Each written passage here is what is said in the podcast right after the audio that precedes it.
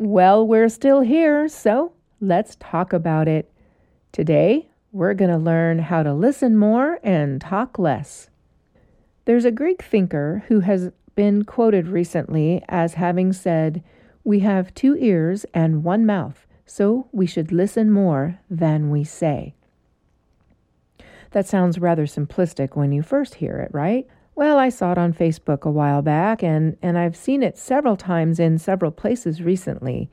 It seems fitting as a meme, for sure. And in the context of my speaking and writing about listening, it has kind of taken on a larger meaning for me. Realistically, how often does a person look at their 10 toes or their 10 fingers or their one belly button and think, wow, our Creator knew exactly how many of these things we needed? I certainly don't consider my physical self that way. Or do I often or ever look at why some flowers are pink with spiny leaves as opposed to grass, which is long and straight with no flowers? This might be something to contemplate on a different day, but let's move forward with our purpose for today, which is learning to listen more and talk less. I came to see the wisdom of Zeno's statement, and as I've been working through this series on listening, I'm realizing that I do need both my ears, and thank goodness I only have one mouth. I get in enough trouble with that one mouth.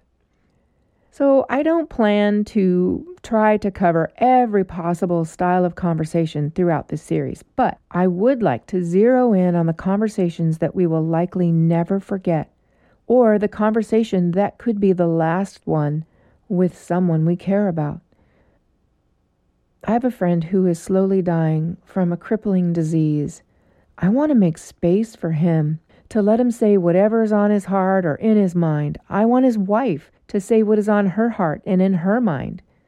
You might imagine that they both have some very different perspectives that they want to share. I don't want to miss any of it.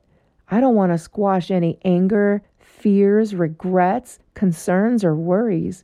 I absolutely want to share in the little joyous moments, the breakthroughs, the uplifting moments of hope, and take in all the love, even if it isn't our initial feeling. I read once that we should strive to be curious and interested in what is being said in conversation, even if that isn't our initial feeling. I'm sure you can relate. I'm sure you've had a conversation you were not looking forward to having, maybe even tried to avoid it or took steps not to have it. Me too.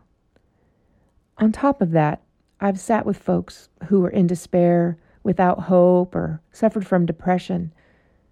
I can say I didn't use my two ears nearly enough. I found myself wanting to fix unfixable situations.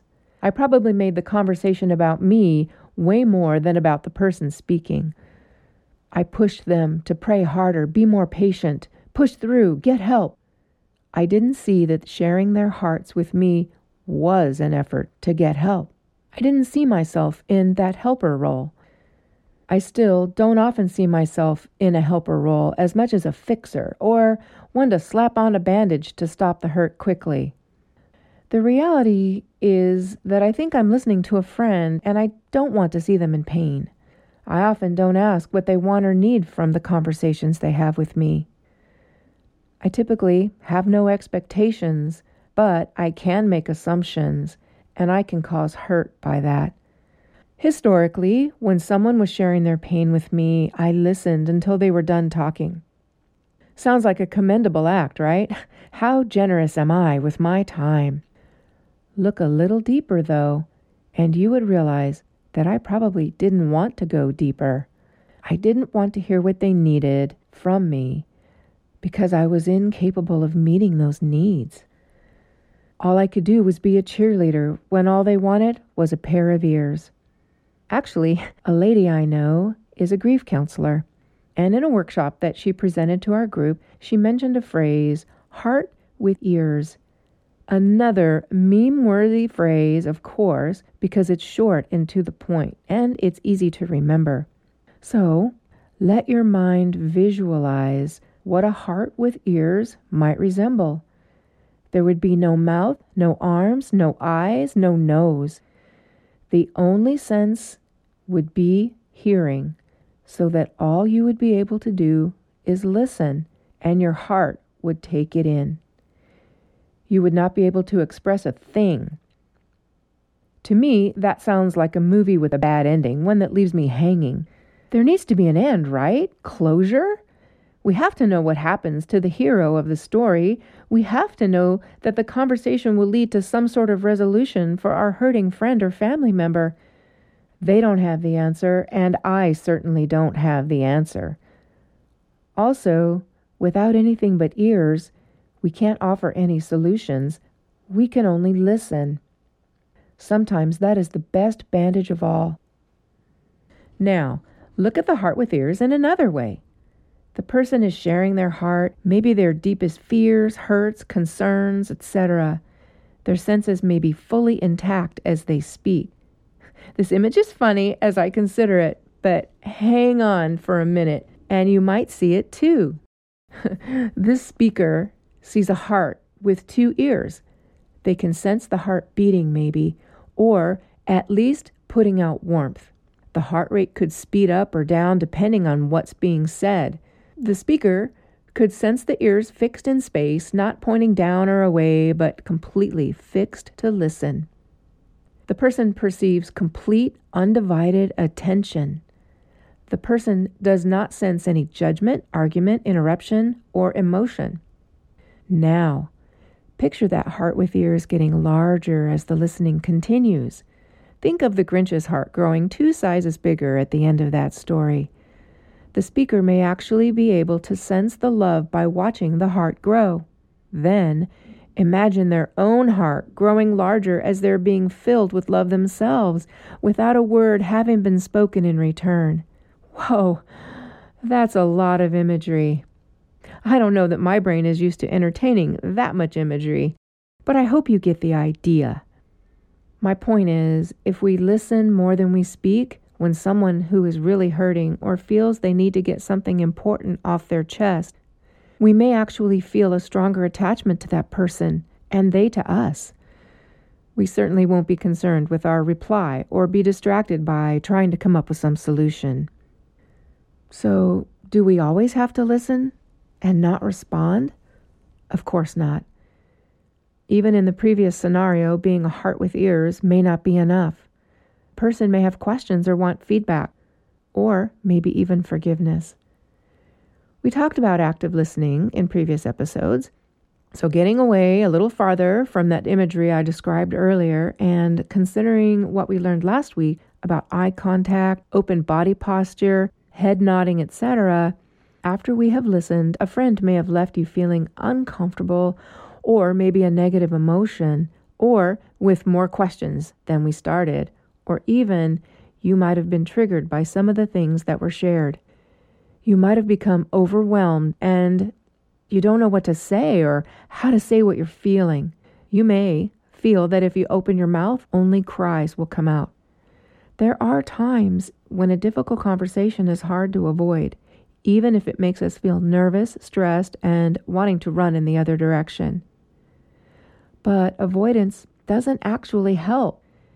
If you approach conversation in the right way, it may even improve the relationship. So let's consider some ideas here. A touch can say a lot.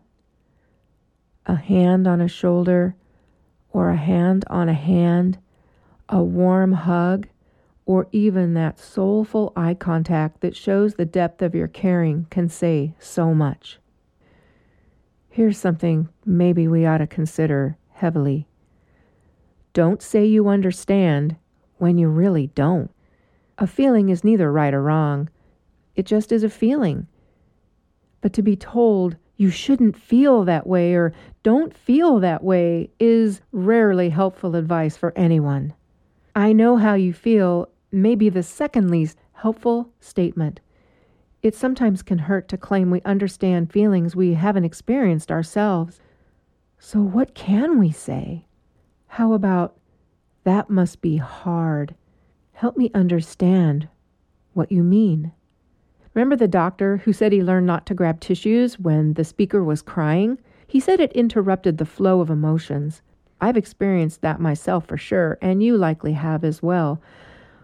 Or when I've been the speaker and someone was to interject aloud, uh huh, right in the middle of a thought, it would cause me to pause and sometimes lose track of what I was saying.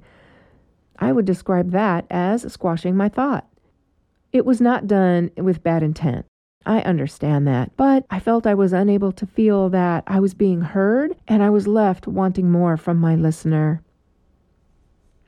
How about ask open ended questions? When it is your turn to speak, first of all, wait around 8 to 10 seconds before starting. Chances are that the person who was speaking will keep talking. Maybe they were just pausing for a second, and maybe they'll reveal something they've been hesitant to say before. Rather than asking, How are you? which we know leads to the I'm fine response, isn't really an open ended question and the speaker could be really likely far from fine. Instead, try, Tell me about how you are, or Can you describe the feeling when that happened? Try not to finish the speaker's sentences. Avoid giving advice unless you're asked for it. You could try to repeat back the last word or two of what was said, or say, Can you share more about that? And then, you know, like we were talking about last week, for clarity, what do you mean? Or what did you mean when you said that? If you sense the speaker is having difficulty finishing their story or completing their thought, or in the case of a dying person, the exhaustion is taken over and they can't continue at that time, you could ask if they want to take a break and offer to resume at a later time. Okay, we've talked a lot about being an effective listener during times when emotions can be really strong. And the next thing you might be thinking is, what about my emotions? Closed end questions have their place. But when having the important conversations, my goal is to keep emotions flowing, especially when they're heavy emotions. I describe it for myself as having that heavy emotion wash over me I don't stomp on it or try to hide it away, and I don't ignore it, because usually that ends up in a ball in the pit of my stomach, and after a while, or during increased stress, it's going to manifest itself sometime, and probably in a way bigger than it was originally. I prefer now to let the emotion wash over me or go through me so that I can feel the feeling as it rises within me. It peaks and then it begins to release its grip on me to the point that I have gotten past it. You know that old saying about sweeping things under the rug, meaning bad situations or feelings or experiences are pushed aside or away and not dealt with. Eventually, if enough of these are shoved under the rug, you'll have a mountain of old events, emotions, and experiences that are now too big to climb over or pass over. If we think of them washing over us like a wave in the ocean, it comes on us, rises sometimes over our heads, but then washes past, and we return to calm waters. I'm not intending to minimize these experiences either, because I know full well that sometimes the feeling or memory is so painful, it's like I've been bowled over by an ocean wave, tossed about and knocked around.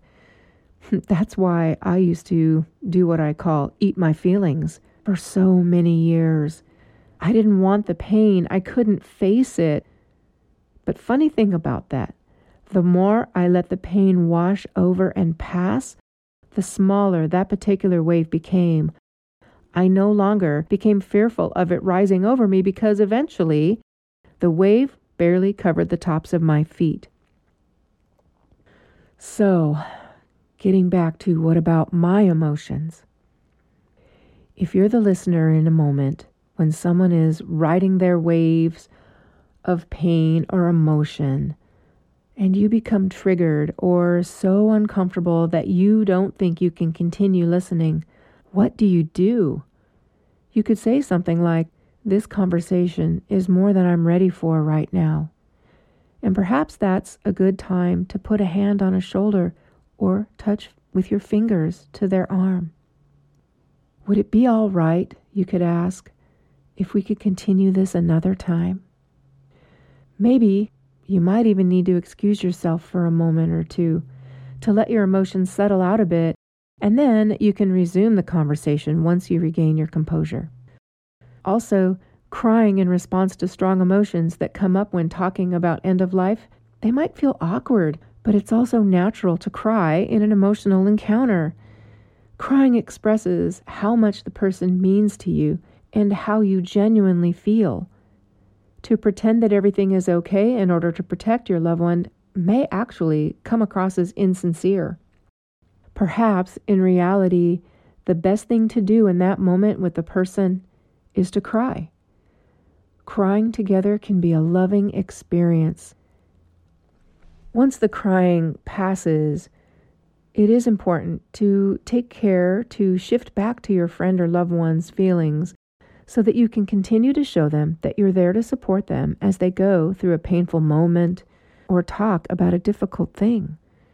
And give them an opportunity to end the conversation or make a date for future conversation. Now, I know that not all situations end well with no more tears or conflicts resolved. When someone we love is dying, we may feel compelled to have all things needing to be said each time we're with them, in case we miss our chance to get it all out there or hear all they want us to hear. The best advice I would offer is to not wait until it's too late. Talk to those you love and keep talking while you're able to do so and while they're able to do so. Remember, while we're still here is the theme of this podcast. Once they're gone, we don't have a chance to say what we really want to say, and we will no longer have a chance to hear what we need to hear. We're going to cover difficult relationships in the future, but for now, let's keep moving on through how to be a good listener, even if it's tough. I'm thankful you listened today. Please visit my website and drop me a question or a topic for future discussion. Also, in the show notes, you'll find any reference materials such as names or book titles that I discussed in this podcast. Until next time, folks, take care.